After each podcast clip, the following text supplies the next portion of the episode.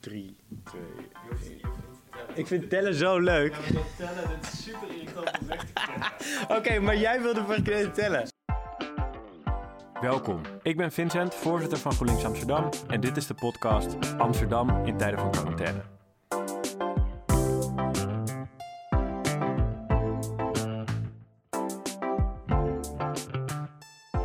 In deze tweede aflevering praat ik met Touria Meliani. Zij is wethouder voor onder andere kunst en cultuur en is dagelijks in contact met kunstpodia, culturele instellingen en kunstenaars door de hele stad. Om te horen wat er nu speelt en wat er straks nodig is. Ik spreek Touria vlak na de eerste digitale commissievergadering van de gemeenteraad. Touria, het zijn ontzettend roerige tijden in de stad hè, vanwege de coronacrisis. Ik uh, las af, afgelopen weekend een uh, stuk in het Parool hè, over dat je vertelde hoe het gaat bij de kunstinstellingen in de stad. Kan je ons daar iets over vertellen? Hoe gaat dat nu en uh, wat is de situatie in de stad? Um, het is heel stil in de stad en de cultuursector heeft de deuren dicht. en dat hebben ze ook gelijk gedaan nadat er de maatregelen nou vanaf op, volgens mij op vrijdag, nee donderdag 12 maart, gingen de maatregelen in. En zonder morgen hebben alle culturele instellingen de deuren gesloten. En daarnaast zie ik, uh, ja, zag ik eigenlijk de komende weken allemaal mooie dingen ontstaan, mooie initiatieven. Uh, nou ja, waarbij je niet een podium en publiek nodig hebt, niet, althans niet live, uh, maar online. Dus ik zie ook heel veel veerkracht. dus ja, iedereen werkt mee, maar het wordt naarmate we verder gaan natuurlijk steeds moeilijker. En door uh, uh, dat ik de afgelopen week uh, en, en, de komende week, of ik bel of ik ga langs in gesprek gaan met de cultuursector, um, kan ik ze een hart onder de riem steken.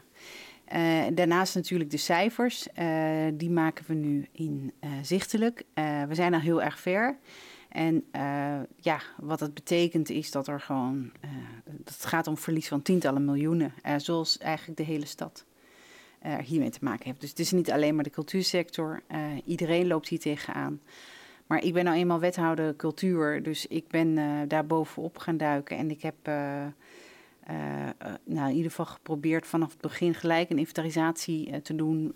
en we zijn nu inmiddels al zover. En ik probeer dat ook ergens volgende week ook te delen. zodat dat er ook een beter nou, inzicht is en dat je op, daar, op daarop ook gewoon beter kan sturen. Maar goed, er, het, het, is, het is dramatisch. Mm -hmm. Ja, want we, we, we, hebben gezien dat, hè, dat alle cultuurinstellingen die hebben de deuren gesloten. Ja. En uh, als je dan uh, daarnaar gaat kijken, wat, wat zie je dan eigenlijk direct voor gevolg? Want ik kan me natuurlijk voorstellen, weet je, het heeft, ze lopen allemaal inkomsten mis, ze moeten wel de huur doorbetalen. Waar, waar gaat het allemaal om? Nou, het zijn allemaal hele verschillende instellingen. Je hebt instellingen die voor bijvoorbeeld uh, maar 7% of 15% subsidie hebben. die zijn afhankelijk van kaartverkoop. Uh, en daarnaast vaak ook nog horeca. Dus al die inkomsten, de, uh, die verliezen ze uh, eigenlijk per direct. En dan, nou ja, dan hebben ze, een aantal hebben dus niet allemaal reserves. Dus dan kunnen ze daar op, een beetje op interen. En wat ik nu kan zien, is dat ze bijvoorbeeld nu al aangeven in juni of tegen het einde van het jaar eigenlijk zo enorm in liquiditeitsproblemen komen. Nou, het is natuurlijk heel schrijnend als je heel weinig subsidie hebt, dat je daar meer last van hebt dan als je subsidie hebt, waarbij de subsidie gewoon gestort blijven. Want dat heb ik, uh, mm. heb ik ook aangegeven. Uh, gelijk ook gezegd, uh, we, we, gaan in ieder geval de, die coulance betrachten rondom prestatieafspraken vanzelfsprekend, want je hebt geen programma. maar we gaan ook zorgen dat die subsidies door blijven lopen. Nou, voor de instellingen die grotendeels subsidie hebben, uh, die kunnen dus nog even uh, nou ja, uh, zorgen dat ze de vaste lasten voor een deel kunnen betalen. Ze maken gebruik van de rijksmaatregelen. bijvoorbeeld werktijdverkorting. dat is voor instellingen die bijvoorbeeld half inkomsten hebben uit kaartverkoop en half subsidie. Ja, die kunnen veel minder gebruik maken van die rijksmaatregelen. waarbij ze dus eigenlijk met een gat blijven. En dus die, die generieke maatregelen waarbij we enerzijds best wel blij zijn, wat het Rijk he, uh, heeft uh, uh, gedaan door echt wel een grepen te kast te doen. Maar het is nog steeds niet genoeg, want je merkt dat het zulke generieke maatregelen zijn en zulke verschillende organisaties zijn. dus wat ik zie is dat. er was ook wel trouwens ook nog wel veel verwarring rondom die datum. Hè. Er zijn, het werd gezegd Ehm, eh, in, in, in, in, uh, in, juni. Dat geldt voor festivals. Oh, maar er zijn heel veel evenementen die ook uh, in gebouwen plaatsvinden. Dus die kunnen dan ook niet doorgaan. Terwijl er in eerste instantie natuurlijk een heel andere datum werd gecommuniceerd. dat is heel erg lastig, vooral voor organisaties als het Holland Festival, wat grote producties heeft. internationaal dus eigenlijk uh, dan helemaal vastloopt en uh, dingen on hold moet zetten of juist mensen moet gaan doorbetalen. Nou, dat, is heel belangrijk dat je dus helder communiceert, want je gaat iets uh, afzeggen terwijl het misschien niet nodig was geweest. Dat is de vraag. maar goed, het blijft voor iedereen moeilijk, dat snappen wij ook wel, maar dat was misschien wat onhandig. Dat hebben we ook met de minister besproken en zij heeft ook aangegeven dat het ook slordig was en dat het op een andere manier moet. Dus dit zijn wel tijden voor dit soort verschillende instellingen dat je juist op communicatie heel helder bent. Uh, maar goed, dat neemt niet weg uh, dat iedereen eigenlijk uh, tegen hetzelfde aanloopt. Liquiditeitsproblemen, problemen met huur. bijvoorbeeld producerende organisaties, ook het Holland Festival maakt nieuwe producties. Die beginnen soms al drie, vier jaar van tevoren. En dat betekent dat als zij zeggen, nou we willen zo'n grote voorstelling over vier jaar maken, dat ze nu al de mensen moeten gaan benaderen. Uh, wie, met wie ze die stukken gaan maken. Ja, precies. Uh, maar dat geldt dus eigenlijk voor heel veel produ producenten. Ook al zou de deur op 1 juni weer open mogen, producerende organisaties die voorstellingen maken, die kunnen niet zomaar beginnen. Ja, Want de repetitietijd is gewoon twee, drie maanden. Terwijl bijvoorbeeld een instelling waar een horeca vast zit, waar bijvoorbeeld veel meer over actualiteit is, die kunnen veel sneller open. Want die kunnen zeggen, nou, ik, ik maak ja, inkomsten, inkomsten genereren en die, maken snel, en die doen dan snel de deur weer open. Dus, maar bijvoorbeeld plekken als musea, uh, museum uh, als het stedelijk, die zegt, ja, ik zou graag wel weer open kunnen. Uh, maar dan, net als met het winkelwagentje, kun je één voor één iemand naar binnen laten. Dus die hoopt eigenlijk ook wel om toch weer binnen te gaan. Ook al zouden de inkomsten niet genoeg zijn. Ze vinden het gewoon heel fijn dat ze toch weer de deuren kunnen openen. Uh, dus al die verschillende verhalen, die heb ik echt opgehaald. En daarnaast op basis van de inventarisatie die zij hebben opgegeven, op basis van de rijksmaatregelen, kan ik zien uh, welk gat er valt. En daarin praat ik ook met het college in, van uh, in hoeverre ik dan vervolgens aanvullend nog iets zou kunnen doen. maar ik kan geen beloftes doen ja. over wat er nu allemaal naar boven komt. Dat is echt allemaal samen met het hele college. En op basis daarvan maken we een besluit ja, wat we wel of niet kunnen doen complexe situatie, hè? moeilijke tijden. En ook wat een werk om dit allemaal te doen. Je, je, vertelde net iets ook over initiatieven in de stad die je ziet ontstaan. Hè? Dat kunstinstellingen uh, dingen online of digitaal gaan organiseren. Hoe, hoe, ziet dat eruit? Ja, er zijn heel veel ZZP'ers, uh, kunstenaars, uh, die allemaal opdrachten ha hadden die gecanceld zijn.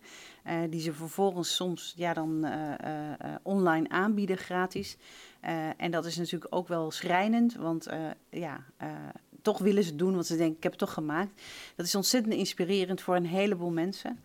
Um, wat, je, wat, wat ik het liefste zou willen, is dat ze daar toch voor betaald worden. En waar ik nu samen met het Amsterdamse Fonds voor de Kunst naar kijk, is een snelloket. Waarbij we toch dit soort initiatieven kunnen gaan honoreren. Dus dan kun je eigenlijk binnen vijf dagen je geld gestort krijgen. Uh, op het moment dat je het plan indient in een heel simpel format. Uh, zodat we mensen ook niet gaan belasten met nog meer administratieve rompslot. En dan, dan kunnen ze toch nog uh, iets betalen. Maar ook allemaal nieuwe initiatieven. Dus niet alleen bestaande producties, maar ook nieuwe initiatieven. initiatieven uh, die we in ieder geval de, nou ja, die kunnen ontstaan waar we de ruimte voor bieden. Ja. Dus ja, en ik denk dat wat ik nu zie, uh, ook online gebeuren voor ouderen, voor, voor een groot flatgebouw, maar met een drumband staan. Ja, gezien, Conservatorium, ja, studenten die uit het balkon uh, gaan zingen, maar ook een buurtzanger die met zijn buren uh, contact wil hebben.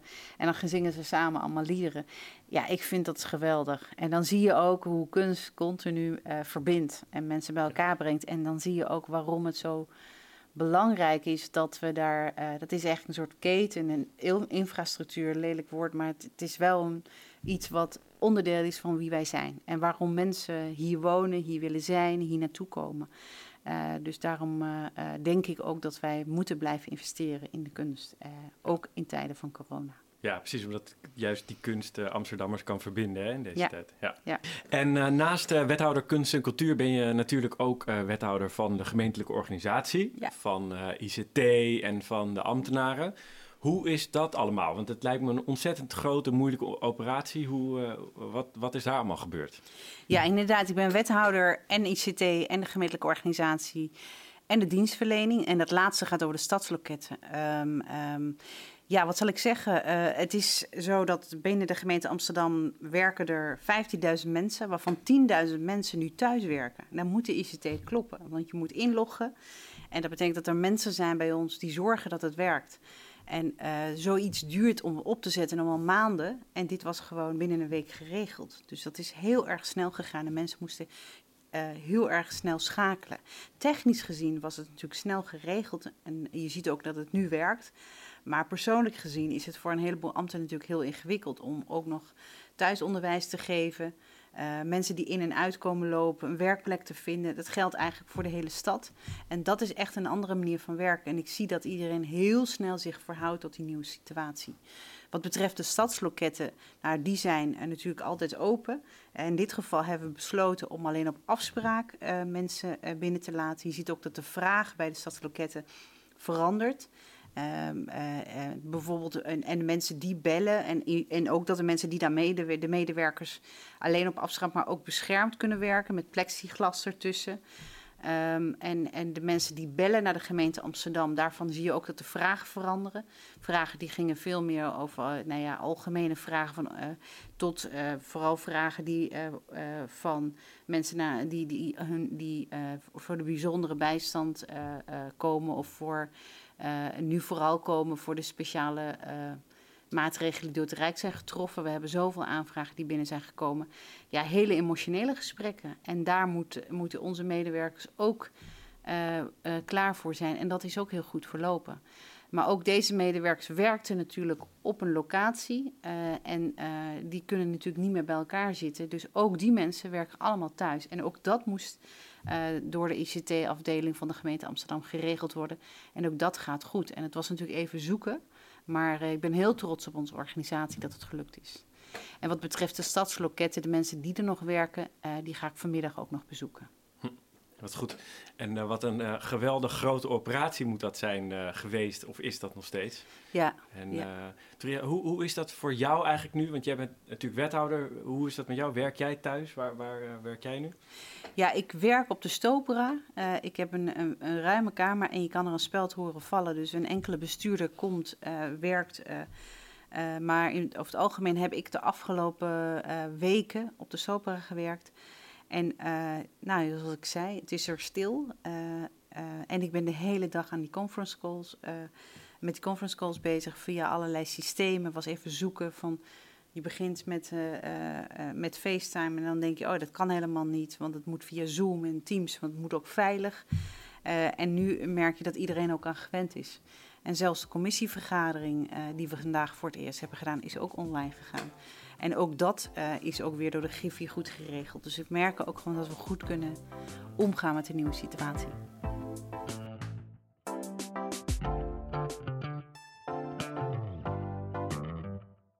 Dit was Amsterdam in tijden van quarantaine.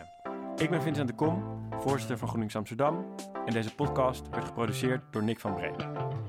Heb je vragen? Stuur dan een mailtje naar podcast.groenlinksamsterdam.nl. Voor nu Sterkte voor iedereen en tot de volgende podcast.